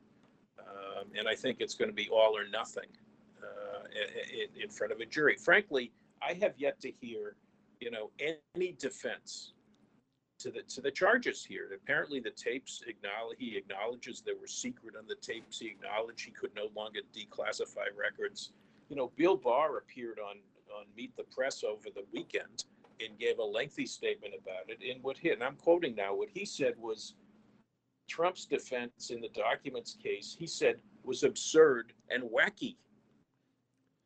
Now, this is a guy who was his own attorney general, who was a, who has said if Trump gets nominated, he'll vote for him again. And he is completely scornful of any, any, any defense to the case as far as he's, as far as he knows. He said that Donald Trump acted like a, quote, nine-year-old kid. And, can, and, and, you know, this is it. I mean, the guy is really off his rocker. And what you're trying to figure out is you're applying, you know, your own sense of reality to somebody that doesn't share that. And Bill Barr, who knows him very well, who doesn't go out on a limb to attack, you know, Republican power figures, thinks there's no defense to the case. And what's been asserted is absurd and wacky. And that's a pretty, that's pretty... you know, that speaks for itself. Could you spend a minute or two with us, John, about one other aspect of this case that's going to involve mo- what we call motion practice? That is, a motion is just a piece of paper asking a court to do something or take some action or make a ruling. And that is about the attorney-client privilege that's involved here, because a fair amount of this case depends on things that Trump told his lawyers. And the government says, yes, that normally would be privileged, but there's a crime fraud exception to the attorney-client privilege, and that applies here because Trump and his lawyers were getting together to try to further a criminal, a criminal enterprise. But a client, a criminal client is fully entitled to ask his lawyer or their lawyer, what about this? What about that? Can we do this? What about this? What happen if, would happen if we do that? All, uh, why shouldn't we do this? I want to do this. And all of that is privilege. So why is – so will those conversations and whether or not those conversations can be introduced into evidence, is that going to become a significant part of this litigation? Well, it's already been a significant part because – in many of the, with for many of those lawyers, it's been fully litigated uh, in the district courts, in the grand jury process, where the, the lawyers asserted attorney-client privilege. So, so there there is a privilege that applies. Okay, when a when a client talks to his lawyer, there's a and vice versa, and back and forth. That is privileged. The government wants to get at that information. They have to subpoena the lawyer. The, the, the, the lawyer goes to the client. The client says, I want you to assert the privilege. So Trump tells, for instance, a big witness in this is a lawyer named Evan Cochran. He tells Cochran, I want you to assert the privilege, attorney-client privilege as to my conversations with you. The government then goes in the grand jury, secrecy of a grand jury process, into sealed, sealed filings and proceedings before a district court judge, in this case, with regards to Cochran, Cochran in D C, and they alleged we have sufficient information that the conversations that took place were pursuant to a criminal endeavor. They were part of a criminal conspiracy, part of a criminal venture, and as such, they're not entitled to protection from the attorney-client privilege, and the judge has to make that ruling, and once he makes that ruling, he can say, I don't agree, I don't see that they're pursuant to a criminal venture. The government cannot get the, the conversations or evidence or put the, the lawyer in the grand jury, or the gov the lawyer can, the judge can go a different way and say, yes, there were these conversations and these communications, written and oral, were pursuant to a, a, a, a criminal venture, and therefore they're not entitled to protection under attorney-client privilege, and therefore both the witness and the witness's documents have to be produced to the grand jury. that's actually happened already twice that we know about. That's a great in insight, John Pucci. So if people are that, still still confused, just one little, if somebody says, yes, I, to their lawyer, yes, I murdered that person, that uh, that privilege, that confidence has to be preserved by the lawyer. If somebody says, I want to murder somebody tomorrow, that's a different thing, and we have to knock that person out. It's that simple. So. Or the person says, Donald Trump says to Cochran, it's more complicated with Cochran. Let's put him aside for the moment. But if the conversation is part of a crime, so so tr- if Trump says to Cochran, I don't want you to produce all these documents. I know that they're, you know, you're telling me I have to produce them. I'm instructing you not to produce them. And a judge finds that that instruction and Cochran's following it was part of an obstruction of justice in violation of federal law, then the, the attorney-client privilege gets waived and the documents and the testimony from the lawyer get introduced into evidence. That's a great and explanation. That's happened already twice in this case because the Judge Carter in California, with regards to the January sixth investigation, determined that certain information that came from lawyers uh, constituted, um, was part of Trump's attempt to obstruct an official proceeding by launching a pressure campaign to convince Pence, Vice President Pence, to disrupt the joint session taking the Electoral College votes on January sixth. So a judge in California, with regards to the January sixth investigation, determined that the lawyer who gave him that advice, who was a guy named John Eastman, has to testify in the grand jury. And it's happened in the Mar-a-Lago case, too, where the judge decided that that Cochran, who was Trump's attorney as to Mar-a-Lago documents, had to testify in the grand jury for the same reasons that the government had proven by a preponderance of evidence that there were that the conversations were part of a criminal conspiracy. Bill, an exception. We're so lucky to have John Pucci. I'm sure we're going to be talking to him a lot in the coming months as uh, this case winds its way through the court. John, thank you so much for joining us. Happy to have you, and I and I did fight the law, and I can say most times the law won. You're listening to Talk the Talk with Bill Newman and Buzz Eisenberg. For W H M P News, I'm Jess Tyler. Pay raises for the mayor, city councilors, and school committee members will go into effect next year.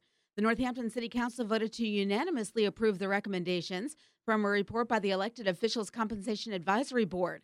Northampton Mayor Gina Louise Sciarra will see the largest increase, with her annual salary bumped up thirty-seven thousand five hundred dollars.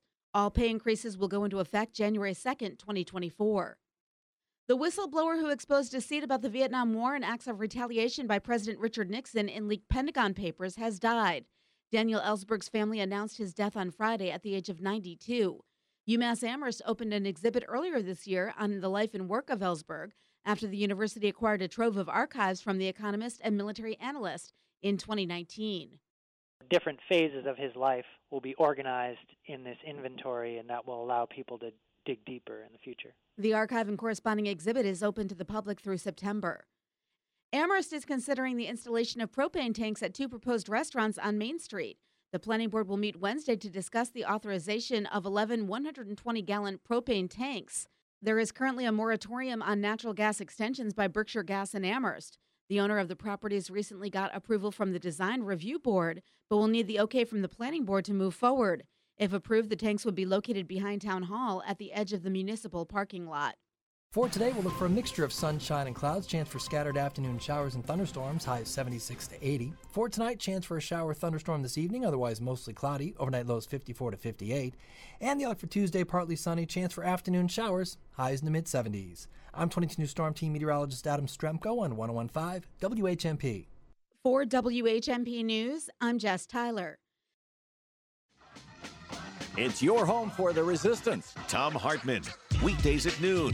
Get informed, then get involved. I'm Tom Hartman from the Tom Hartman Program. Intelligent talk, opinion, and debate. Join me every weekday, noon to three, right here on W H M P. one oh one point five, fourteen hundred, and twelve forty. W H M P.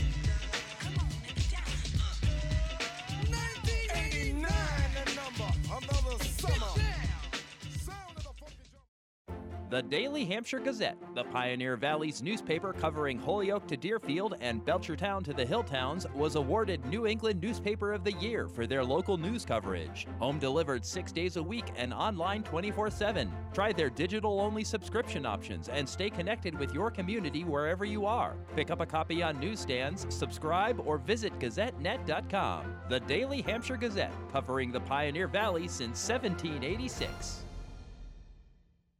The last place any of us wants to end up is the auto body shop. But if you ever do, the people to turn to are the experts at Fort Hill Collision Services in Amherst. At Fort Hill, you can leave your concerns at the door. They'll work with your insurance company and return your vehicle back to you in perfect condition. Guaranteed. Look, you love your car. Fort Hill Collision Services will love it too. So for the European touch for your foreign or domestic vehicle, trust the experts at Fort Hill Collision Services, Route nine in Amherst.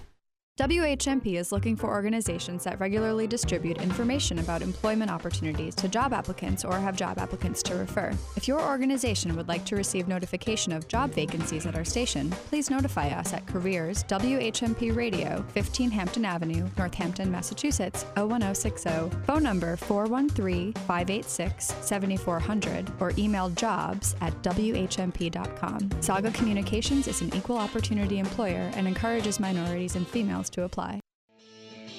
You're listening to Talk the Talk with Bill Newman and Buzz Eisenberg, W H M P. And this is that fortunate time of the week where we go to Writer's Block with Megan Zinn, who dives, deep dives into the world of readers and writers and publishers and distributors. And what do we have today, Megan? Well, today we're just talking about reading. It's a session of What You Readin' with my friend Kate Hudson. Um, and Kate is not the daughter of Goldie Hawn, as I like to say, um, and um, a faculty member at UMass Amherst and the UMass Amherst College of Education. And she's also the secretary of the faculty union, so working to keep them honest, um, and and is also a voracious reader. And when I first to moved, keep the university honest, yeah, that's what I meant. Yes, yes. Not the union. The save, save from neoliberalism. Save the university from neoliberalism, exactly. Um, and when I first moved to this area, I was in a book club with Kate. Um, And then she went off and got a P H D, so she couldn't spend as much time chatting about books with us. But she can today. Um, and so, Kate, um, welcome. Thanks. I'm so delighted to be here. And um, just to start, what do you like to read in general? That's a really long answer. So when you when we first started talking about doing this, I came up with about ten different categories, yeah. and I narrowed it down to a couple. So I thought today I'd talk a little bit about some of the... Um, Some of the books that I wish more people knew yeah, about, yeah, please. Um, and they tend to be in the sort of historical fantasy realm. Love that. Um, I always like talking about, I read nonstop as a kid, so mm-hmm. I might talk a little bit about oh, that. Yes. Yep. And then also, um, when I travel, I really like to read books that are mm-hmm. related to my travel. Very so cool. I sort of narrowed it down to those yeah, three. Good. There could be ten more categories. That's good. And I know you've traveled recently, so we'll talk about that. But so t- tell us about the, some of the historical fantasy, uh, the historical f- it, yeah, yeah, yeah. So it's it's a couple different things. So a lot of folks I know like reading science fiction, and for some reason I've never quite gotten mm-hmm. into science fiction. But this historical fantasy is kind of a similar thing. So it tends to be history plus magic, or magical realism, or rethinking of historical yeah, speculative things, history speculative history. Um, and so that for me fills some of the same, I think some of the same. holes that science fiction does. Mm-hmm. Um, so I'm going to talk about one of my favorite authors of all time, whose name is Guy Gabriel Kay. Mm-hmm. He's from uh, Canada, and he originally came to fame because he was a friend of the Tolkien family. Oh, and okay. when uh, J R R Tolkien died and left the Silmarillion, Sim- Silmarillion unwritten, um, his son Christopher hired this guy ah, to help okay. him finish that uh-huh. back when he was like a grad student. Wow. Um, but he, but he's written probably fifteen books now mm-hmm. um, that are all based on mostly, um, uh, well, his, different different historical eras. Um, and uh, I, I'm just going to highlight a couple. Um, one is based on the Albigensian Crusade in medieval Provence, okay. and it's called A Song for Arbonne. Mm-hmm. Um, and it really talks, there's a lot of the the whole uh, troubadours and that okay. sort of thing, yeah. but then there's also um, the, the real sort of anti-women kind of crusade that came through um, and kind of these interactions and that sort of thing. He writes really strong women characters. Oh, um, and this one came out in ninety-two. So it was, you know, his his focus on on strong women yeah. um, was really a little bit unusual at, at that time. time. Yeah, cool. My favorite that he wrote is called The Lions of Al-Rassen, which came out in ninety-five. And it's set in an analog of medieval Spain. Um, and the thing that's really interesting is that he has that interaction between Jews, Muslims, and Christians. Oh, cool. Although it's all his, that he doesn't call them that, but it's ah, it's okay. it's it's all. But they're they're similar. It's a similar sort of thing. And uh, that that one again, I just um, looks. That one is just one of my favorites in terms of characters um, and that sort of thing. Yeah. One of the things uh, I love about a historical fantasy is that one of the things I don't love about fantasy is I don't have the patience for world building. Unlike fantasy lovers love the world building. And so that's one of the great things about historical fantasy is it's usually set, you know the world fairly well. They don't have to do a lot of world building. You don't have mm-hmm. to lo- learn a whole new world before you can D- dive into the story. So that's those sound really cool. So exactly, on. And I think that makes it richer too, because yeah. it's less likely that you're going to get a sort of sort of half-baked uh, half-baked world building, world building, yeah. um, which I think happens a lot. And then there, his re- most recent three um, are looking at uh, uh, the Italy, Istanbul, and the Balkans in the fifteenth century, and those are also cool. really cool. Yeah. Um, Nice. And so, and um, you so you you did um, you, you said you love to read um, books about the area that you're traveling to, and tell us you did some traveling and some literary traveling very recently. Tell yes, I just got back. My eighty-seven-year-old mom and I traveled to uh, Bath and Devon. Mm-hmm. Um, uh, we got back two weeks ago, um, and so I always try to do reading. So Bath was wonderful because, of course, I'm a huge Jane Austen yeah. fan, and I reread most of Jane Austen every year. Yes. Um, and we took a walking tour and were able to really see, so when in Persuasion, for example, the Musgrove sisters tell their dad that uh, they can't possibly live on Queen Square because that that's sort of old-fashioned and no longer exciting. Um, we were able to be in Queen Square and then look at some of the other things. And, and see how it fit in, in or out of fashion it, it is. Exactly. Yeah. Um, And were there any other books that you were kind of pursuing? Yeah, so the other two were Devon mm-hmm. mo- books, and one of them was Agatha Christie, uh, which was, um, and then there were none, mm-hmm. which takes place on an island offside of Devon.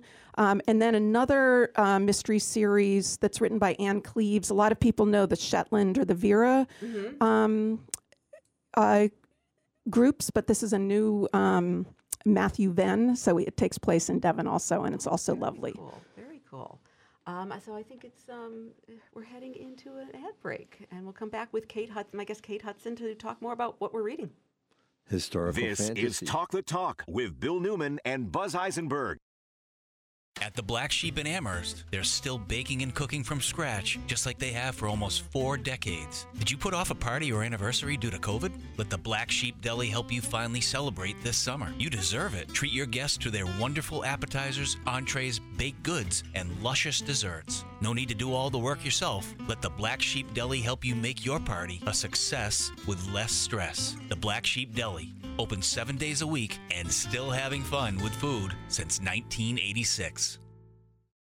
Every month across the Pioneer Valley, one in three families struggles to buy diapers. That's why the Northampton Radio Group is teaming with the United Way of the Franklin and Hampshire region in support of their annual diaper drive. Stop by the United Way of Franklin and Hampshire region offices in Northampton and Greenfield or at any Leo Auto Group dealership on King Street and donate diapers throughout the month of June. By donating to the diaper drive, you can help keep area children healthy and families secure. This message brought to you by the Leo Auto Group, the United Way of the Franklin and Hampshire region, and the Northampton Radio Group. What's cooking at River Valley Co-op? Here's avid eater, grocery shopper, and co-op member Bill Newman. Local farms are welcoming spring to the co-op. Asparagus popping up and ready to eat in bunches. In the co-op meat department, local chicken from Reed Farm, house-made brats and sausage, everything to kick off grilling season. In the co-op cheese department, welcome the maple season with maple-washed Willoughby, a delicious local cheese washed with Vermont maple liqueur. River Valley Co-op, wild about local. Everyone is welcome.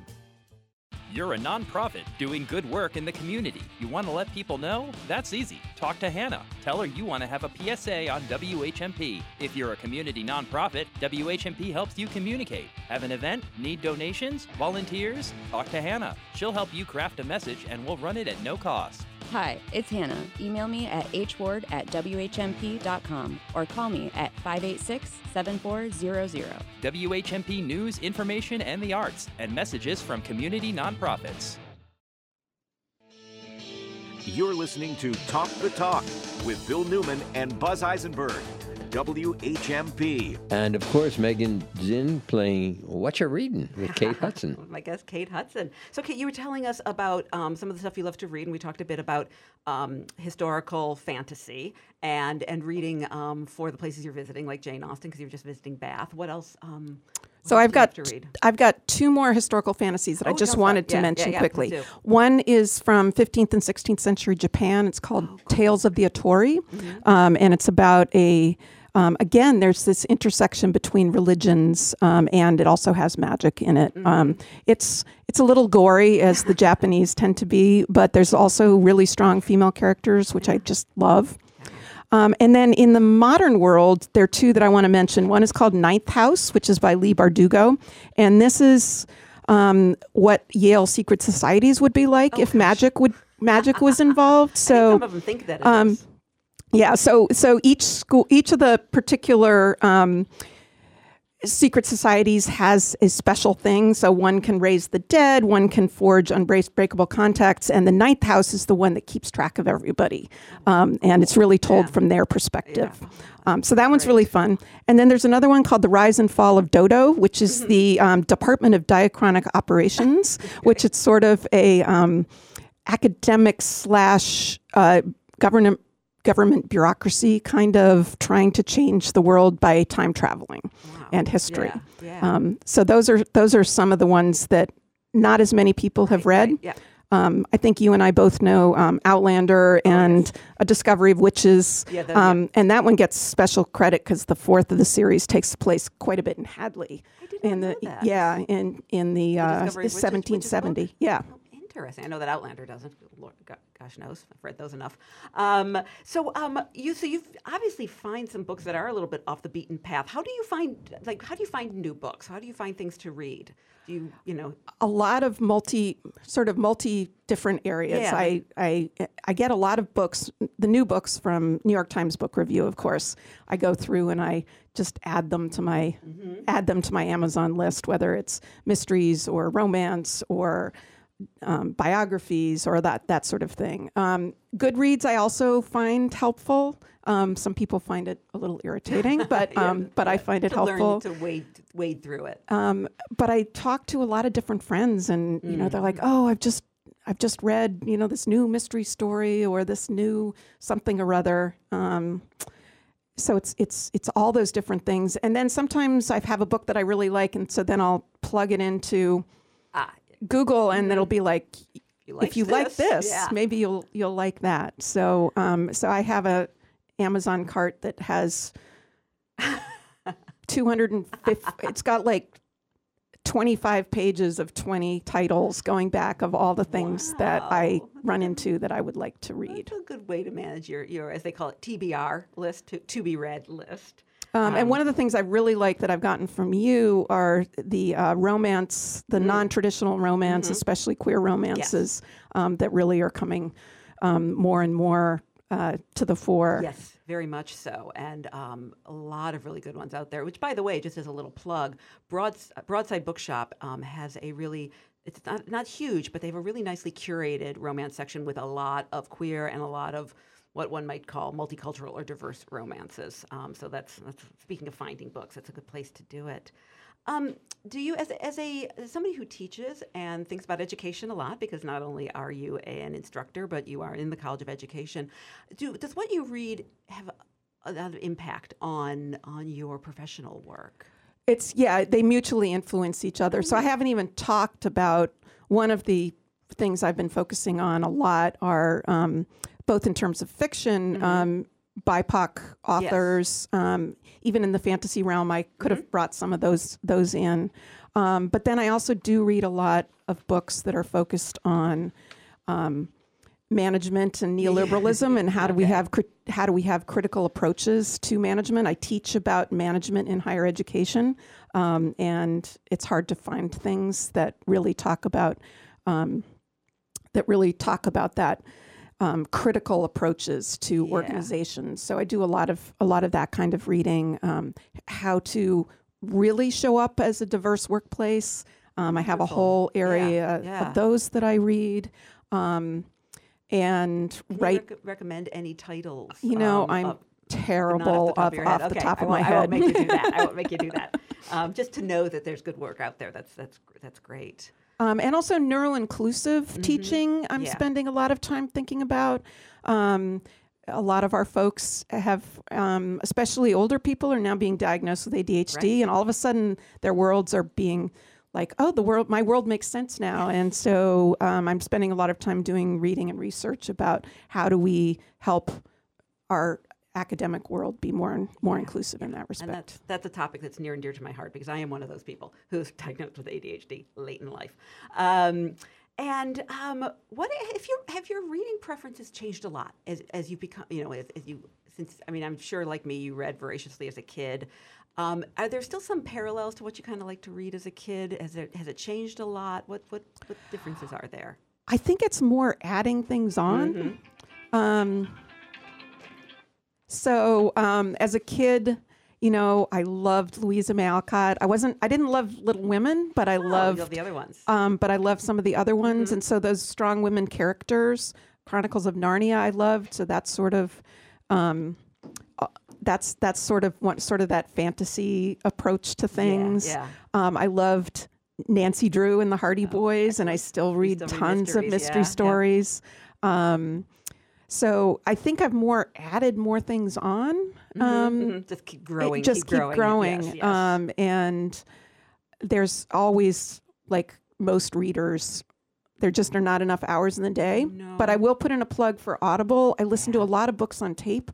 And when I'm doing gardening yep. or when mm-hmm. I'm cleaning the house or commuting, I read so much more yeah, now that yeah, I've added that yeah. to my... And it helps you look forward to doing the dishes because, oh, I can continue my book.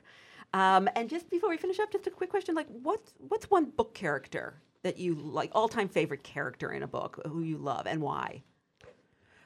Oh, my goodness. There's so many of them. Uh, well, we're um, running out of time, so you'll just have to tell us one. Let's say Elizabeth Bennett. Oh, there we go. Very unoriginal, but. but that's a great one. That's a great one. Oh wait, we have a little more time. So um, I also, you know, one actually one when I think about that question, one of my favorites is that I love her. I also love her father. Um, he is one of my um, one one of my favorite characters. But tell us what you love about Elizabeth Bennett. Well, she doesn't really care what other people mm-hmm, think. Mm-hmm. Um, she's very smart. She's really uh, loyal to her sister yeah. and to her family. She doesn't put up with um, people who have kind of uh, shallow approaches to life. Right. Um, and uh, she likes being outdoors. Yeah. yeah. And she um, demands her respect. And like, we all like being outdoors, unfortunately. We're going to have to leave the studio we'll leave because we are out of time. Kate Hudson, thank you so much for joining us today. This was really fun. It was a delight. Uh, now, what you reading, everybody, whatever you're reading, thank you for joining us on Talk to Talk today. Remember, we're all trying to walk the walk. This is Talk the Talk with Bill Newman and Buzz Eisenberg on W H M P. Here's a slice of advice about pizza boxes. It's okay to recycle the entire pizza box as long as it's empty. For a long time, greasy boxes were assumed to cause recycling problems, but a new study proved they don't. It's time to capture the three billion pizza boxes used annually in the U S. Visit recycle smart m a dot org to learn more about what can and can't get recycled. After you've enjoyed tonight's pizza, turn the box inside out, discard what falls out, and recycle the rest. Brought to you by the Northampton D P W. For some kids, home isn't a safe place, and in these times, access to trusted adults like teachers and counselors is limited. I'm Cara McElhone, Executive Director of the Children's Advocacy Center of Hampshire County. Our mission is to prevent and end child abuse in our community by providing safety, healing, and justice. The Children's Advocacy Center is open and providing resources to children and caregivers throughout Hampshire County. Please visit us online at C A C hampshire dot org or call four one three, five seven zero, five nine eight nine. one oh one point five, fourteen hundred W H M P. News, information, and the arts. W H M P Northampton and W R S I H D two Turners Falls. W H M P dot com. A Northampton Radio Group.